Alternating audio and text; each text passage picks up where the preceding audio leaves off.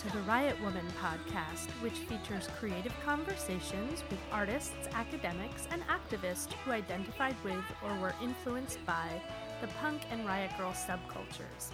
I'm your host, Eleanor Callett Whitney, a feminist, writer, and marketer based in Brooklyn, New York.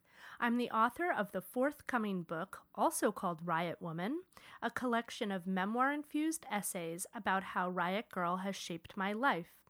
On this show, I'll be talking with a diverse range of guests and invite them to reflect on how punk, feminism, and the do it yourself spirit has impacted their adult lives and the work they make. In this episode, I catch up with Katie Otto, a drummer, writer, activist, and parent who hails from the Washington, D.C. area and currently lives in Philadelphia. She has played in bands such as Del Cielo, Trophy Wife, and Bald Rapunzel, and currently plays in the band Rainbow Crimes. She has also run the independent record label Exotic Fever for 20 years. Katie currently works as Director of Communications for the Juvenile Law Center in Philadelphia and has worked at a number of organizations dedicated to social justice issues, including reproductive health and rights, sexual violence prevention, intimate partner violence, homelessness, and veterans issues. During our conversation, we discuss how Katie fell in love with drums at a Hole concert, being a girl drummer who, quote, hits hard, the administrative work of creativity, DIY touring, punk and sobriety, taking a both and approach to political liberation and reform, and punk, feminism, and the act of parenting, with a little bit of bonus parenting advice by way of Ian MacKaye. Enjoy.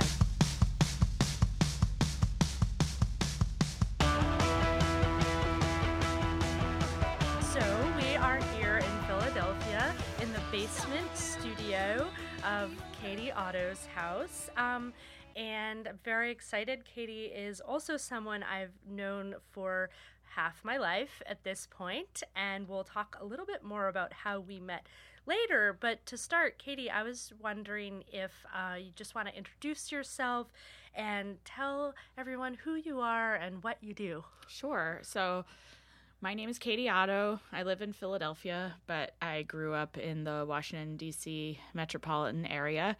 And I've been playing drums since I was 17 and playing in bands since I was about 17 and a half. It took me a few months to pull my first band together after I started playing.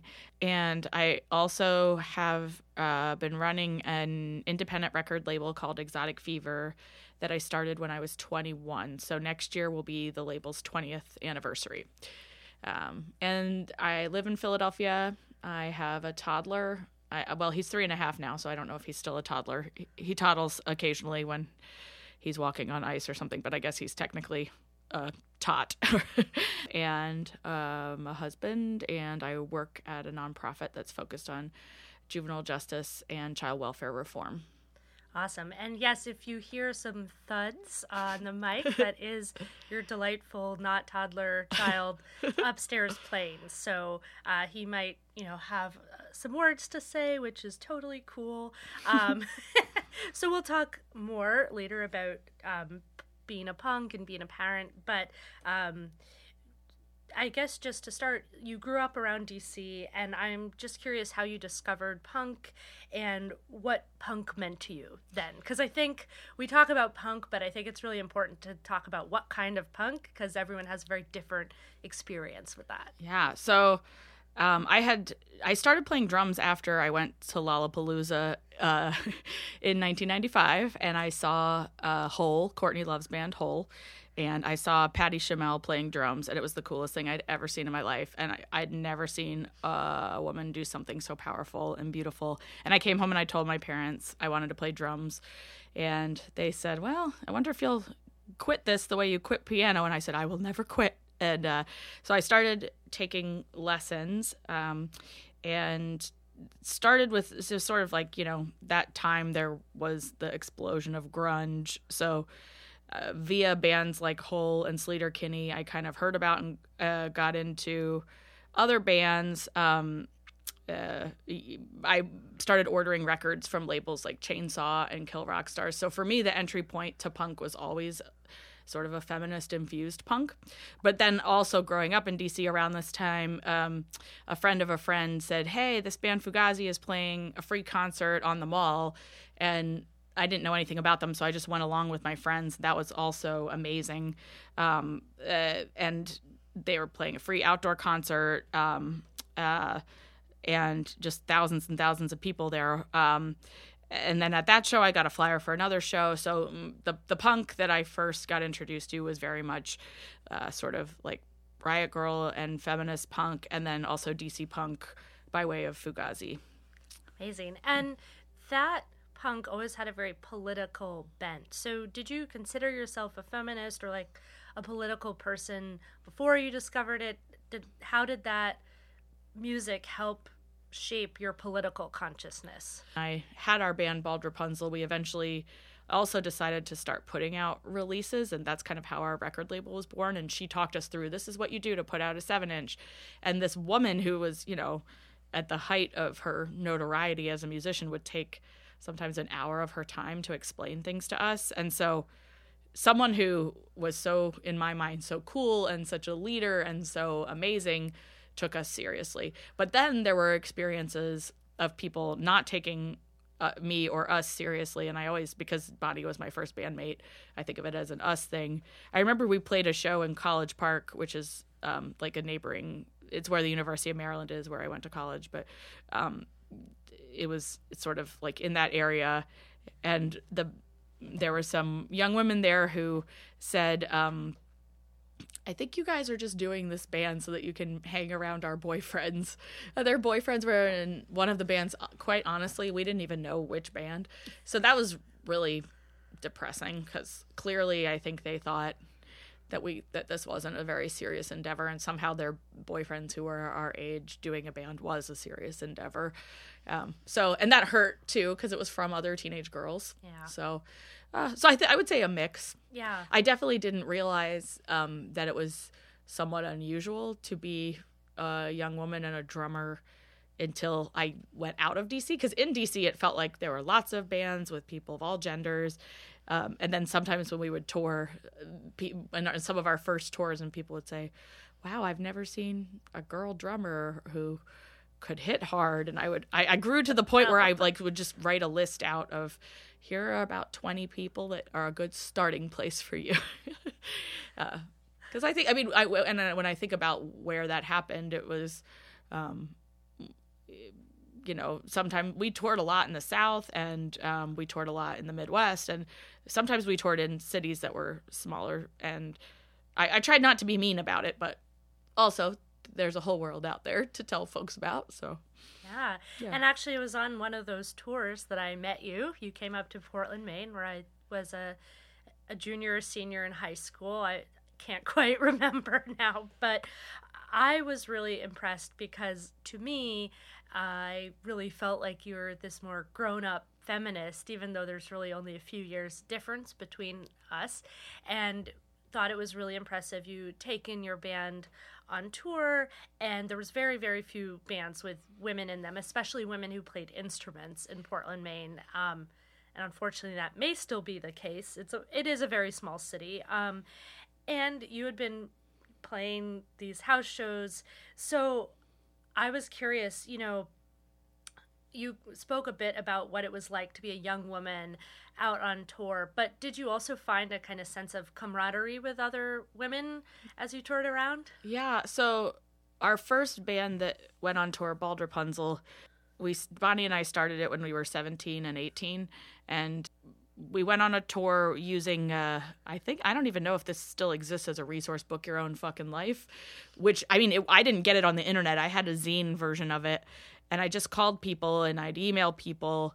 And we were often very interested. I, you know i'd dub tapes and i'd send them to people and i'd like handwrite letters please let us come play in your town.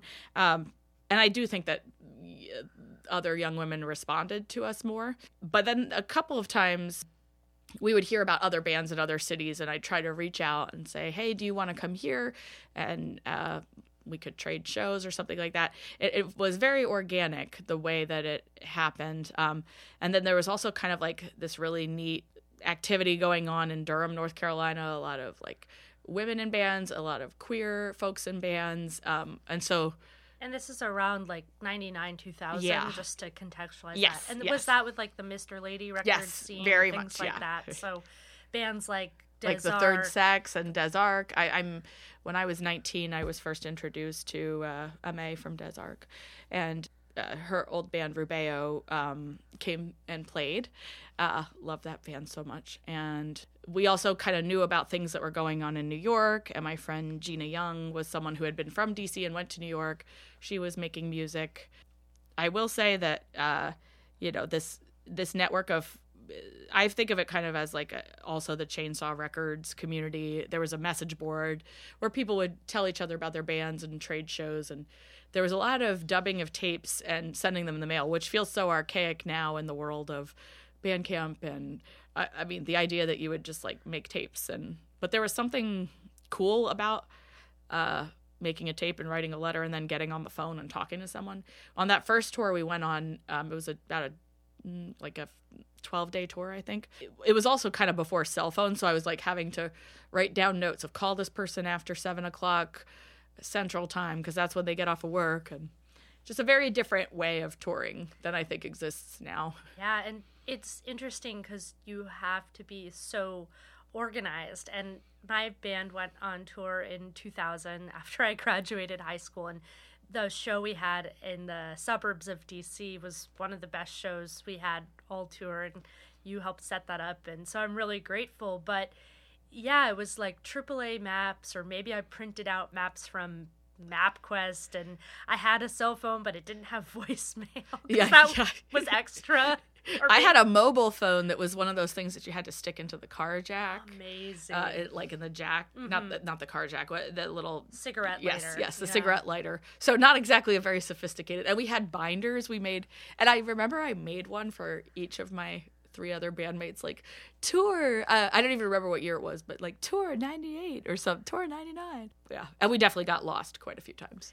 It is funny because talking about this, I don't know if people really talk about like the administration of act they I think people there is some awareness around the administration of like activism and organizing and social change, but I have not heard a lot of talk about the administration around like DIY creativity or community. I know from my experience working as an arts administrator in a more professionalized nonprofit capacity, like trying to help artists navigate that administration, but it is interesting that you really took that on and maybe that's a sort of like overachieving type A personality thing because I remember I had my car key copied for all my bandmates so I like did that no too, one would yes. get locked out.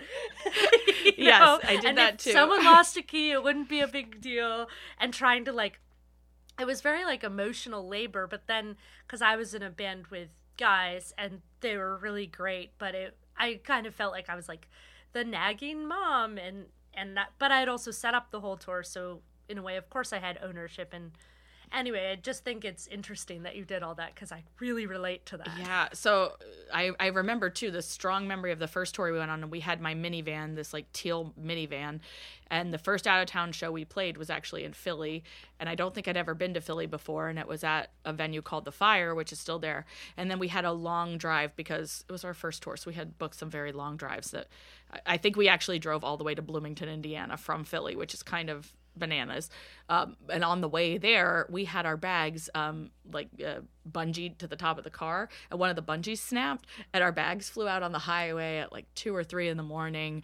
And I remember this just weird situation. Uh, I had two guys, and we had two guys in our band, Drew and Mike, and um, the the bags uh, Bonnie's in particular had gotten hit by a truck. So there she had jeans that had a tire track over them. So we were out on the highway and we got in trouble with the police because we were picking up our clothes and kind of running across the highway. And th- then there was a kind of demoralizing experience of the police picking up our clothes including underwear with like some sort of a stick and putting them all in the bag as they because they said you should stay on the side of the road. We'll get your clothes for you. And um, yeah, so it was kind of a trial by fire. and uh, we definitely some of the clothes were ruined, so we had a very limited wardrobe choice. But I remember we were really excited about playing the Fireside Bowl in Chicago on that trip, Yeah. and it, we were just thrilled that it had happened. And I and I remember like a picture of that show and poor Bonnie's jeans. I remember the tire track, but I feel like it was kind of a road warrior situation too. But yes, quite a bit of administrative work. Then of course there was also the issue of um, like where do you sleep at night and one of the things that uh, I've had different experiences touring and traveling in co-ed bands versus with all women. I have felt safer in the situations with co-ed bands, quite honestly. Um, but we had a thing where sometimes if it felt like there was a sketchy vibe going on, we would pretend to be two couples. Um, Yeah. because the other thing was that we were so young on that first tour that some places wouldn't, uh, we couldn't get hotel rooms. We were told no because we were like 19 and 20 years old. And I, I don't know if laws have changed now, but I remember being exhausted and driving around like, oh, you guys are too young to rent a hotel room. And so sometimes we didn't really, we weren't too picky with where we would sleep. Right.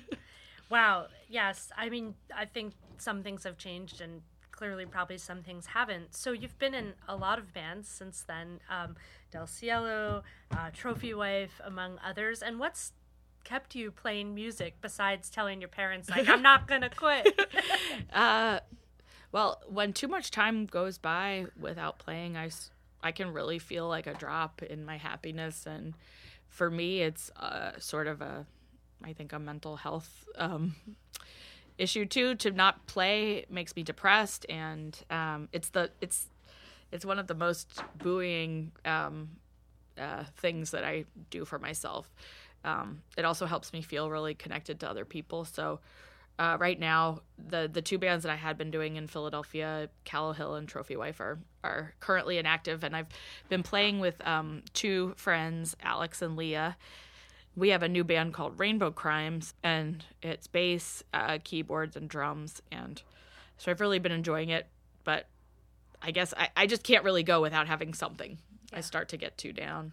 And for folks who have never seen you play drums, you really should go and see any of Katie's bands. She's just a really joyful, like ebullient player. Uh, and I think the most recent time I saw you was in Trophy Wife in Asbury Park, and it's just interesting you brought up Hole and Patty Schemel because she was there. It was a dream, and we we played right before her, and I actually for the that was the first time in my life I got to meet her, and you know I. I don't. I don't feel like I get that starstruck, but I was like shaking in my boots with with nervous. And I said, I think I really have to go say something. I don't think I should let this moment go by. You know, she's also inspiring to me on a host of levels. I read recently her memoir, "Hit So Hard," um, about like overcoming addiction, and um, there was, you know, I'm at the end of this month, um, I'll be 11 years sober from alcohol. So, so much of her talking about that meant a lot to me on a number of levels in that book. Um, and she's also still an awesome player. And I thought it was so neat because the band that she's in now was basically like, I, if I think I know the story right, two young women in Los Angeles who had a band reached out and asked her to be their drummer, and she was said yes. Uh, incredible. And, so it just, I mean, what what a cool human being. Yeah. So. I would like to read that memoir as well. Congratulations on your sobriety. That's really awesome. Did you feel coming from this punk community, did that support your sobriety or did it make it more challenging? well i think in some ways more challenging because i never really could relate to sort of straight edge uh, dogma the I grew up in Bowie, Maryland, which is a suburb of DC, and there's kind of a hardcore scene that had a really strong straight edge component to it. And a lot of the guys that I knew that were part of it were kind of horrible. Some of them were kind of abusive to their girlfriends. I shouldn't say kind of were abusive to their girlfriends. So I never felt any connection at all to straight edge. In fact, I sort of like felt a rebellion against it. And then playing music for so long, uh, being kind of a type A and anxious person, I, I was never physically addicted to alcohol, but it was a social crutch for me. And you're in these situations where that's the one thing that you have plenty of and then you mm-hmm. also have plenty of time. You're sitting around waiting for the show to start or in bars a lot seeing friends and there was just alcohol everywhere. So it became an unhealthy part of my life for a while and I sort of I had the good fortune it was when I was in Del Cielo and my bandmate Bashla kind of pulled me aside and said I this is hard to see because you're a a wonderful and beautiful person and I think that you're hurting yourself. And so that really resonated with me and so I stopped drinking. But I even remember going and I know that there are AA meetings that are good, but I went to an AA meeting in DC early on that was predominantly men.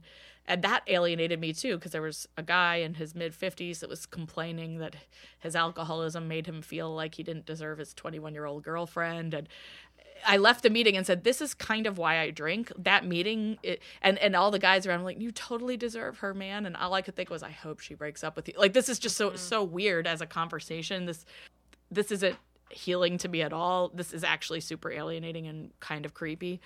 But then I found this amazing book called Drinking a Love Story by a woman, Caroline Knapp, who uh, also wrote a book, Appetites. Appetites is kind of around this idea that women, when we express appetite for anything, be it ambition, sex, food, uh, that, that that is wrong, that an appetite in women or people socialize female is wrong. And I had loved that book and it had sort of blown my mind. And then Drinking a Love Story was more of her personal memoir. And she talks about the ways in which people kind of gave her a pass mm-hmm. to be an alcoholic because she was a high functioning type A woman who got things done. And it made me think of this time when I was drunk at a show and somebody said to me, "Oh, well, you know, Katie, you you do everything for everyone, so it, nobody's gonna mind if you're completely wasted here." And in a way, it was kind of sad to me because I thought, "Oh, my high functioning is making it so nobody's saying, "Hey, this is a little scary." Yeah. Um, so yeah, but I'm happy to, you know, and and I'm the other thing about I think being in the punk community is that y- you know lots of friends. I think there is a tendency for creative people to uh, sometimes turn to substances to self medicate. We live in a world where people have bad access to health insurance and sometimes might have gone another route for so- some sort of self medication. And so I've also lost many friends over the years to drug addiction or alcohol addiction. So yeah, I don't feel like the culture around substance use it's too extreme. It's like straight edge adherence didn't really speak to me. It felt actually sort of sexist in a lot of ways, and also um, there weren't a lot of narratives around recovery that I could relate to. So I kind of looked for that outside with with this amazing book that meant so much to me.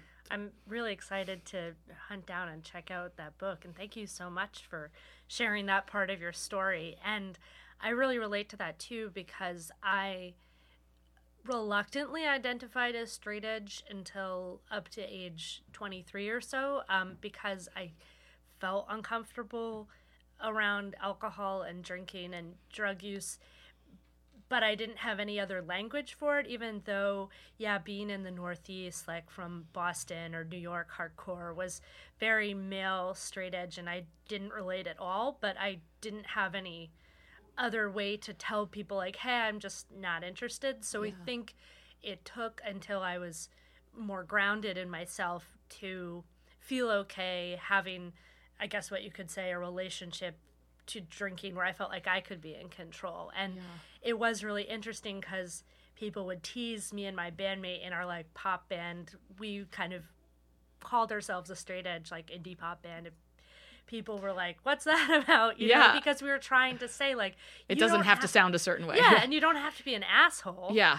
To and you don't have to impose your choices on other people, but like this is what's yeah. right for us. And I feel now I'm seeing there's more room in the culture in general. I think for that, especially as people get older and realize some folks see the damage it's done to their lives or their friends and families' lives. Unfortunately, it's taken that, but I'm hoping, yeah, we can have a more moderate approach. yeah, I, and I mean that totally makes sense to me. And so many, so few social spaces were constructed that way. So I did often go to straight edge shows to see hardcore bands, and I I liked being in those spaces, absent some of what I felt was the male domination. And then I guess the other thing about it was it was so stringent that it, and evangelizing that I thought, where's the space here for someone who's in the process of recovery and right. who might be falling on and off the wagon? Um, to to be seen as anything other than a failure, or it, it just didn't seem to be the kind of fertile soil to encourage recovery or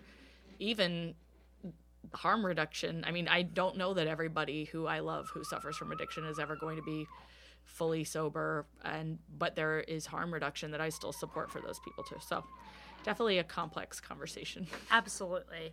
And I do hope in the sort of discourse we have around self-care now that that those grayer areas around harm reduction, around recovery, around doing the best you can for lack of a better word, uh, can help.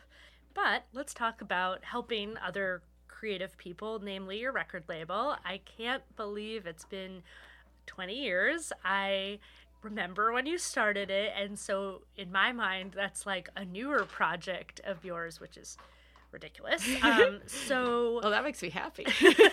I mean, you talked a little bit about starting to put out your own work, but what motivated you to start it, and how do you identify artists that you want to work with because sure. this is a labor of love i assume yes, so yeah. and actually some of the first releases we put out weren't us.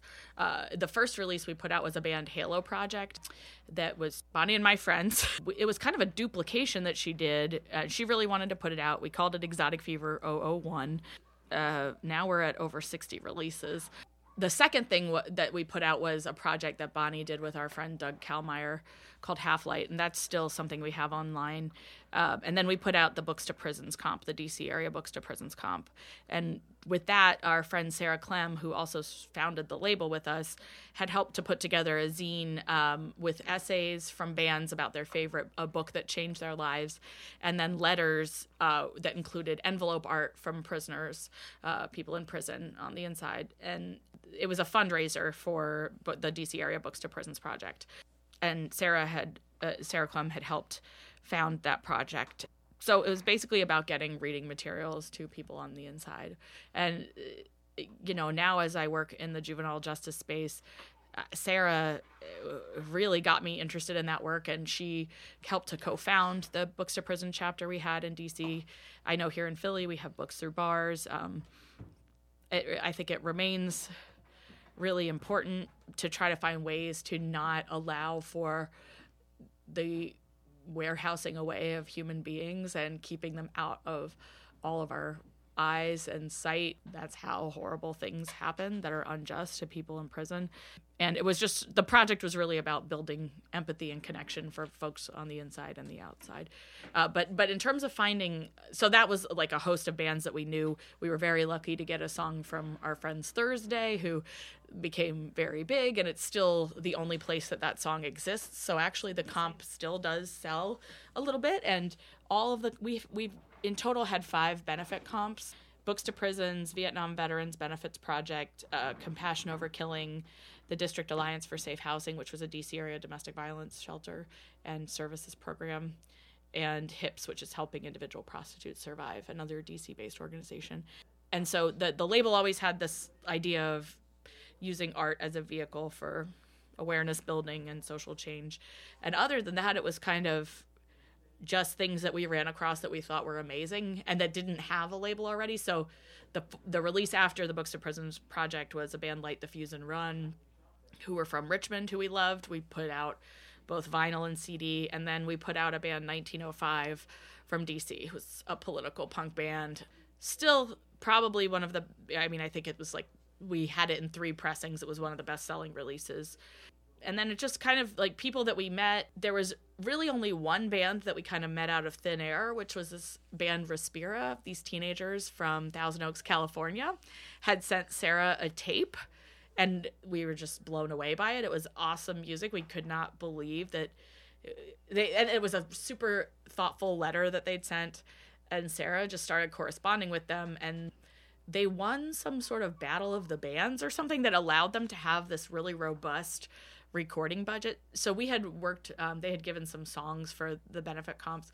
And then Sarah put out, uh, well, Exotic Fever, via Sarah's uh, ongoing relationship, put out their full length. But it was recorded by this guy, Alex Newport. It was just really cool because they'd won this battle of the bands, which I think they were technically even too young to participate in.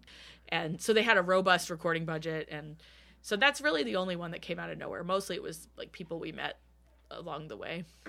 And as you are a parent and have jobs and a husband, how do you find time to keep the label going? Is it still a group project or is it mostly you now? So I would say it's a group project um, in the sense that one of um, my musical heroes, Kathy Cashel, who played in the DC band Norman Mayer Group, and has released two solo albums on the on the label, uh, is our webmaster, and so she helps me make a, a beautiful website that remains an effective vehicle for communicating Sarah and Bonnie aren't involved in the day to day, but I feel like they're very present in the history of the label. Sarah is now a public defender in Baltimore County, and Bonnie uh, helps youth who are entering um, the job force uh, in a in a kind of work development program in Burlington.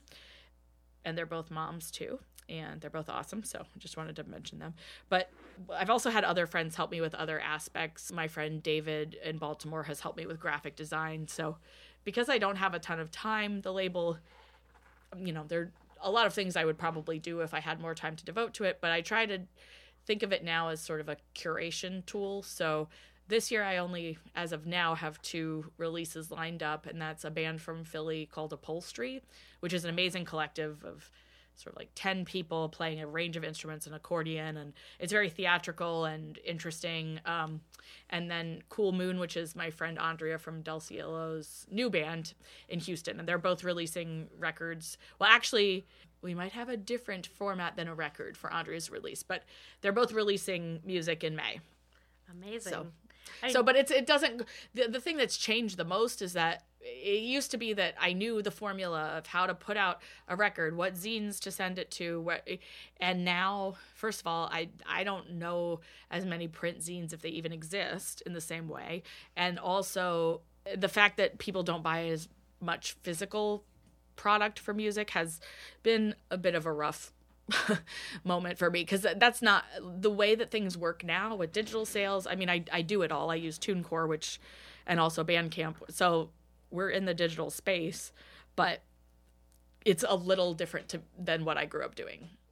Yeah, for sure. And and I think it is changing a lot about how music is discovered and what gets discovered, but two projects in a year still sounds like a lot. So that's really exciting. That's Mm-hmm. Thank you. Very Yeah. active. Well, as, every time I think, oh, maybe the label has run its course, there'll be some project that comes to me that makes me realize, oh no, it's it still has a role. It's a specific role, and I, in my mind, all of the things, every single release that's been part of the label makes sense as a family. Of if you're interested in, I can see at least in my mind the thread that connects all these things. There have been people who've thought is this a band that is uh, is this a label that's focused on releases by women and girls that it never was strictly that uh, we do have a lot of releases that include women and girls and uh, queer folks and people of color but that's just because those are the people that i have met with and connected to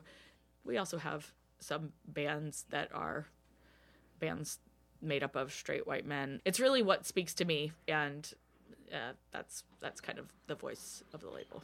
That's great.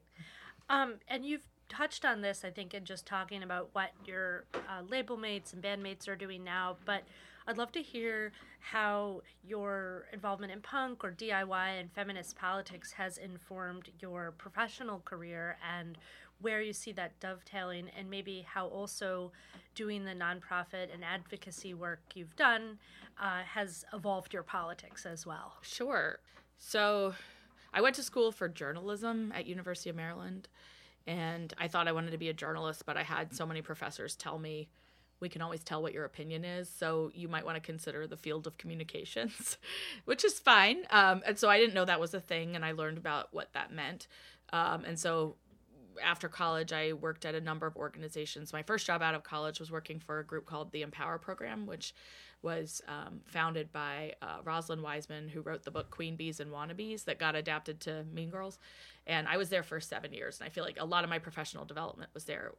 And it was around uh, sort of gender based violence, anti bullying, thinking about social hierarchies that teenagers have and how those are hurtful and also how the parents can emulate and repl- replicate them but i worked on things like writing newsletters writing press releases writing grants uh, and it was a way to use the skill of writing and persuasive writing in particular to shape public thought and to change problems that i saw um, in society.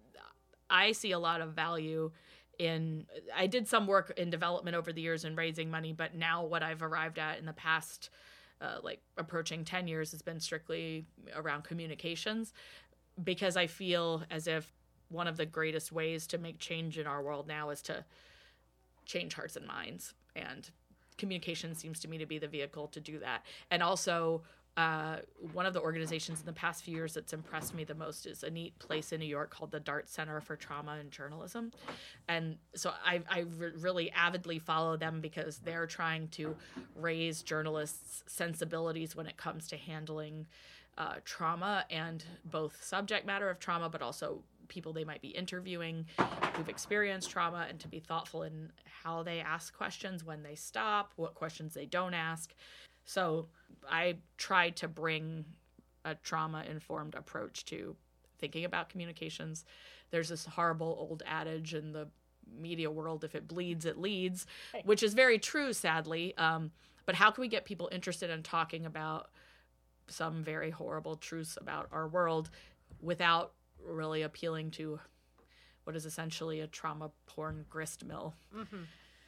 And how has kind of working on a larger stage, metaphorically, than a DIY space and the punk space changed how you approach your politics or even your art or your life? Well, I try to, you know, I, I remember once having a job interview where the person interviewing me had Googled videos of Trophy Wife, and that was kind of, and she told me during the interview, and, you know, in that band, I play drums really loud and I scream a lot, and uh, and I was sort of horrified. But then again, I also think that we need to have a world where people can have professional lives and can make art and not be afraid or censoring themselves unduly. It is a hard thing to think about in this day and age because you hear stories of people who get in trouble at their work for a thing that they did and said on social media. Hopefully, it's not just screaming in a band because that, compared to the things that people get fired for, that seems fairly innocuous actually. But I've tried to continue to make the art and music I would like to make and not feel overly uh, self policed, I guess, worrying about um, what ramifications might be. But I, I think one major change for me from some early days is uh, for three years I worked at Planned Parenthood Southeastern Pennsylvania doing media and government relations. And it made me, I was actually for a time a lobbyist. And uh, because I was lobbying for bills. And I think that experience in a state legislature really made me more interested in what's happening on a state house committee or it, it, because when it comes to the issue of abortion access I, there are some things that you really do need people to be in office to do and so while uh, the truest to my heart are sort of a politics of liberation and an anti-oppression politics that would not necessarily include the electoral and governing system that we have in this country. I'm also a realist who understands that to protect and affirm safeguards and rights and dignity that we all have here, we need to be in those chairs.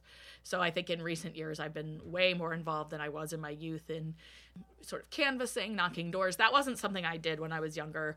I was more, you know, I was, and I, I hope to still do both. Like when I was in my early 20s, we went to the World Bank um, IMF meetings to try to shut them down in DC on April 16th. Very, very much interested in a very radical politics. Uh, I think I would self define as a horizontalist, feminist horizontalist. Uh, I think the folks that inspire me most politically are the Zapatista movement and a lot of women of color like Angela Davis and Bell Hooks and and that was a little separate from the sort of electoral space which I do now spend some time.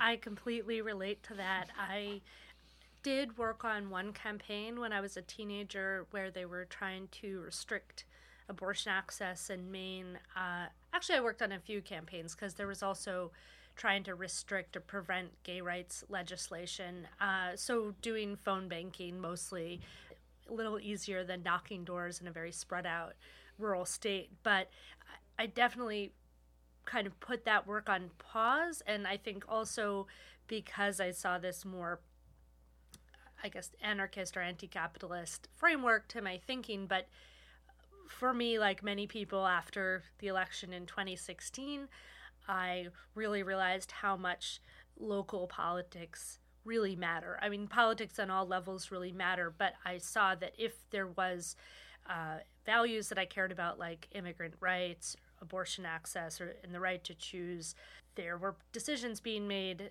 on the local and state level that could really have an impact and do really have an impact on people's lives. So, yes, I've also been doing a lot of door knocking and realizing that I didn't think about this before, but how much work democracy actually demands. And I think one of the reasons like I haven't been playing music in the past few years is I've been taking that time to do local activism and that's a very privileged choice I think as well that I have that leisure time but I've been very inspired in my neighborhood which is mixed and a lot of immigrant families that it's like immigrant women who are really carrying forward a yeah. lot of the organizing and uh, some of the women in my neighborhood they cannot vote themselves but they're really passionate about the ramifications of these elections. So yeah. i think it's shown me like who has all this privilege like i better step up. Yeah i hear you. And I think the piece too that is that hopefully we're building power in hopefully the canvassing and door knocking if we have sort of here in my neighborhood my my dear friend ran for state rep and won her race. But i think that the model she embraced too was not just we're not just knocking these doors so that she can win. We're knocking these doors so we can get people connected so that we can start to build power. We can start to have conversations and also try to have some conversations outside of our bubble.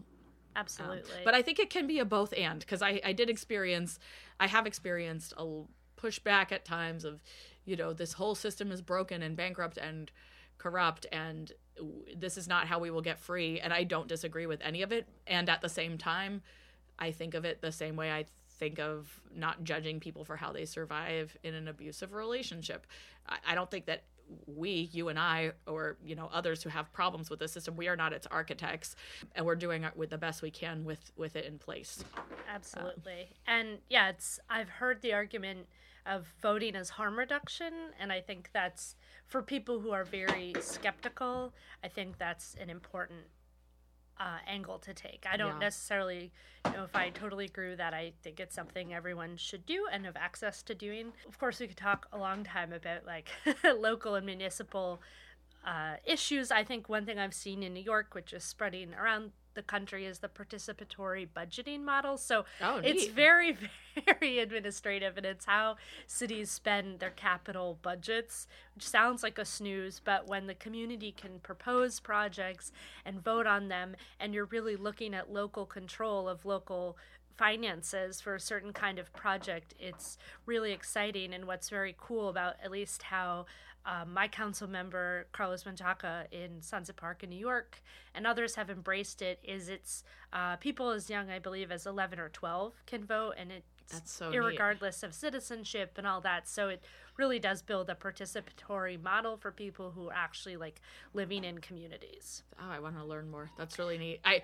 I also wanted to share with you that in the little neighborhood where you where you first visited me in DC, um, like right in that area, Hyattsville is now one of the only places in the country where 16 year olds can vote in the municipal races. So, I mean, they can't vote. For example, they wouldn't be able, if the ballot includes president and st- senator, they won't be able to vote in that, but 16 year olds can vote for the city council. And it's really neat. And I, I sort of feel like we're giving people the ability to drive a car. Uh, right.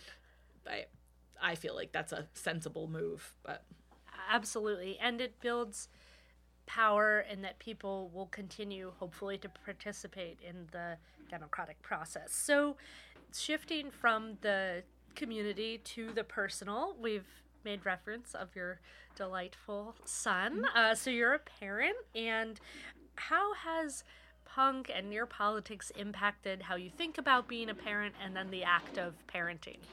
Um, I think in a lot of ways. I think weirdly, one of the folks I got advice from about parenting when I was pregnant was Ian MacKaye from Fugazi and Dischord Records, because he is a parent now, and I admire him on a range of levels. And so I had a conversation with him when I was pregnant, and I expressed, uh, you know, I'm worried that I will lose myself. There's, we have a culture that sort of invisibilizes women once they are a mother uh, because they're sort of in this caretaker role to others and he said but you you don't have to do any of it you can be exactly who you are and be you as a parent because only you will know how to parent your child. And everything that is instinct- instinctive in you as a human animal for how you should parent your child, you should trust it. And it was a great piece of advice to me. I'm very fortunate to have a partner um, who I think takes equitable parenting seriously. But I have noticed that he, I think, is excellent at equitable parenting, and we are a hetero couple.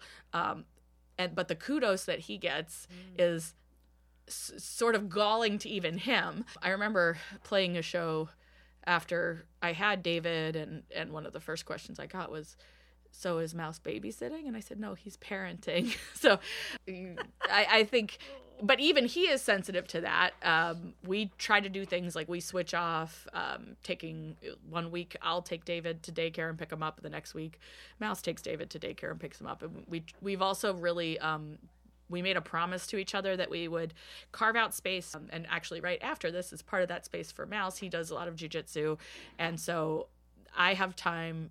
It's kind of like no questions asked. You get two blocks of the week that you just go and do your thing and and you go do the thing that makes you you outside in the world. We also didn't want we didn't want to disappear from those activities. I think um, the person that train that he trains with for jujitsu was kind of like I lose so many people once they become parents, but we think it's healthy for David to see two parents that go out and do the things they love in the world. So I play music, Mouse does jujitsu. Sometimes after David goes to sleep, we've been also coming down and trying to play music with each other. It's a little hard when I, I have two friends who have kids and they have a band together, and that that seems hard to me because you don't have the built-in other person going to watch. uh, the kid. So, but I also one of the things I'm trying to do is encourage a process of self-discovery for David. So we try to I try to also just take him and do things that I would do, like go to museums, go to libraries. We are kind of brutally honest with him. I mean, I tell him things even when there are sad things that are happening in the world. I try to do it at an age appropriate level, but I I don't want to tell him how to think or who to be, but I want to tell him why I think what I do. And then I guess also just on a more basic level, I've had him play drums and stuff. So uh and you Oh, and I've been organizing. I'm sorry. I just want to add this. So I I'm in the process of organizing my third all uh, like not only all ages but a very kiddo friendly show. So there's a venue, um, the Rotunda, that is has let me do shows in the afternoon with having a strict start time and end time that is clearly communicated to all the participants, a little child friendly corner with toys, headphones for or ear earbuds like earplugs for everyone. Um, and I found that you get a really high attendance, and even people who don't know either of the bands. But when you bill a show, and I've said like kiddo and everyone friendly, because also you don't need a kiddo to go to these shows. But that was my way of marrying my punk and parent self. I love that, and it's really inclusive in a way that you don't have to be or have a kid to participate, but yeah. you feel welcome and not like sidelined if yeah. you do bring your kid. That yeah. That's all. I think that's an amazing model of inclusivity. That's sort of a microcosm of what the world might be able to look like yeah, to be more parent or family friendly. I hope I hope that so we have also many people close to us that we love who do not plan to be parents and David knows them and understands that and I want a world where to the extent that they want, David can make friendships with other adults that aren't his parents because I think that's a rich thing for children. Um, he has a babysitter that he basically chose th- through. I did some teaching at Girls Rock Philly, and they had a child care while you taught. and he really adores this this person Christina who he met there and so he the two of them have this friendship that they developed and I think it's awesome because I think kids need more than just their two parents so I think to me what's interesting is how do we build a tribe in a country and world that doesn't really support tribes in that way. Yeah, I just finished reading Jessica Valenti's "Why Have Kids" Oh. book. Uh, came out, I think, Oh, I didn't know about 2011 that. or 2012. I didn't either. I love her writing and I don't didn't know about that book. It's great, and I think her central argument is absolutely around having a community around uh, kids, and also just making it whatever women choose to have kids or not have kids that that's all e- equally valid and equally supported through our um, political and social policies. So Yep. I think it's great that you're finding as much as you can, and it is a challenge because the world really is not set up like that Yeah. uh, at all. and also to just sort of like disavow the mommy wars kind of do still exist in in some maybe not the way they used to but to not shun other women's choices uh, in any way around to parent or not to parent to breastfeed or not to breastfeed i just really i've had friends who have when they first have a child felt like i did this wrong and i was judged and we're all just doing our best.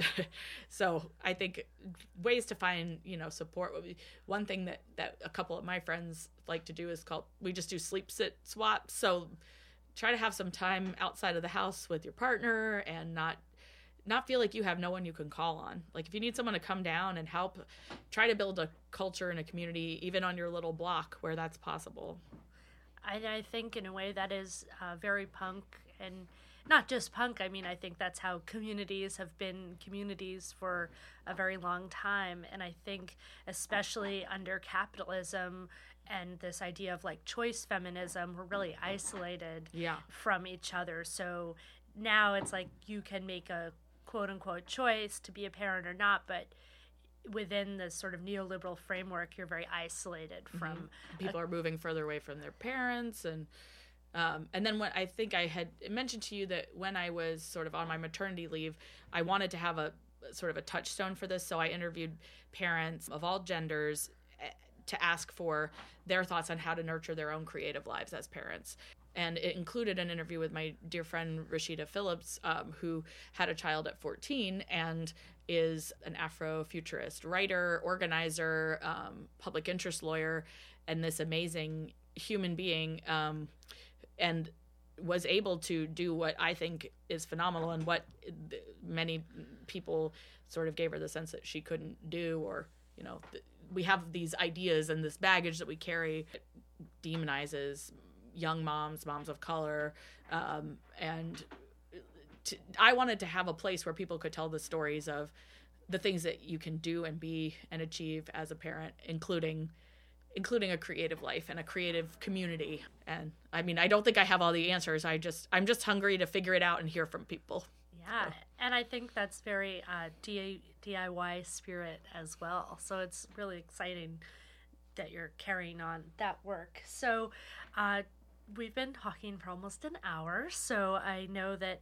Yeah, I want to be uh, cognizant of your parenting time, and I really appreciate uh, David and Mouse hanging out out upstairs. They're definitely playing like trains. yeah i do hear something now but um, the work you do as a parent, as a creative, uh, as an advocate and communications person for nonprofits that are working on really serious social issues is pretty emotionally involved. So I know self care is really can be a little eye rolly right now. and you did mention like playing music as a way uh, to take care of your mental health, but is there anything else you do or how do you kind of retain or work on retaining that health and balance and sanity.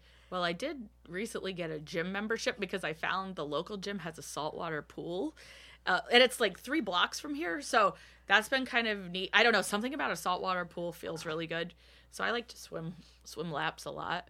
Um, this is very dorky, but I've been playing role playing games from my youth. So I got this modulator that lets me play Sierra games like Quest for Glory and King's Quest. And that's pretty dorky. I also have tried very hard, especially post being a parent, to carve out some time to be with my friends and to nurture those relationships. I did find that after I had a child, it was a little easier to sort of make time to spend with folks with kids, um, like at the playground or things like that. But a lot of my friends, my close friends, aren't parenting, and I want to have time to be with them, including time to have with them that where David's both with me and not with me. So, yeah, that those are kind of the big ones for me. Uh, uh, I think I would love to do a little more traveling. That's been a little hard. We, we, did Mouse and I did get to go on a trip. This was like a dream that I'd wanted to do forever. But we for my 40th birthday we went on a trip to Greece and we went to this uh, little island called Hydra, which doesn't have any um, wheeled vehicles. I mean, we're not. That's not going to be a kind of thing that I can do very. I, that that might be the only time we ever go. But uh, just trying to carve out a little space for adventure and yeah. fun. And we were talking about this at breakfast earlier. My last question about maybe punk rock parenting backfiring a little bit. You oh, yeah. To encourage your wonderful child to be thinking for himself, questioning yes. authority. What happened? Uh, so we, I bought a book called "A Rule Is to Break," and it's kind of like a kid's riff on anarchy. And now, unfortunately, when I try to tell him to do certain things, he looks at me and says, A rule is to break. So yeah, it is very interesting. And, and Mouse and I often joke too what if we wind up with an Alex P. Keaton? Because you know that in the show Family Ties, these two lefty parents have this young Republican kid. Um, but I guess so. I don't know. Is he going to be a rule is to break every rule anarchist flag waiver, waiver or is he going to be Alex P. Keaton? Who knows? well, I think only time will tell, but hopefully, however he ends up, he'll be a very kind and empathetic person, which hopefully doesn't lead to being a Republican. Yeah. so I think we've been talking throughout about the impact kind of punk and feminism has had on your life and how you're still connected to that community. But I guess just in closing, like, what would you say has been sort of your biggest takeaway from being a part of the punk and feminist community, like now as who you are in your 40s? Uh, I think it's that just allowing myself and others, hopefully, um, through encouragement and support, the ability, if you have something inside you that you think you can make or create or share, to do it and to not be scared and to know that if you try, there might be other people who could help you. I think that was the biggest thing that that I I gleaned from that world was you can make things. It's you can make things. Just basically the sentence, you can make things, you can say things. And as basic and simple as those seem, that's kind of why I've just kept doing all these things. Um, that simple sentence. So I feel that. So now I'm making a podcast. Yeah, so thank you so much thank for you being so much part for of it. inviting me to be part of no, it. No, it's a pleasure, and I will put links to the things that we've talked about in the show notes, as they're called. And thanks again, Katie. It's such a pleasure. Thank. Thanks so much for listening to this edition of Riot Woman. You can follow Katie on Twitter at EXFKaty, that's E X F K A T Y, and check out her label at exoticfever.com. For more information on me and this podcast, you can visit eleanorcwhitney.com slash podcast. And hey, while you're there, I'd love it if you signed up for my mailing list. The song Half Lie by Talene Kelly is our theme music. You can hear more of her work and support her at talenkelly.com. Finally, if you liked this podcast, please subscribe and leave a review on iTunes or wherever you listen. It means a lot to me and helps others discover the show. Thanks, and until next time.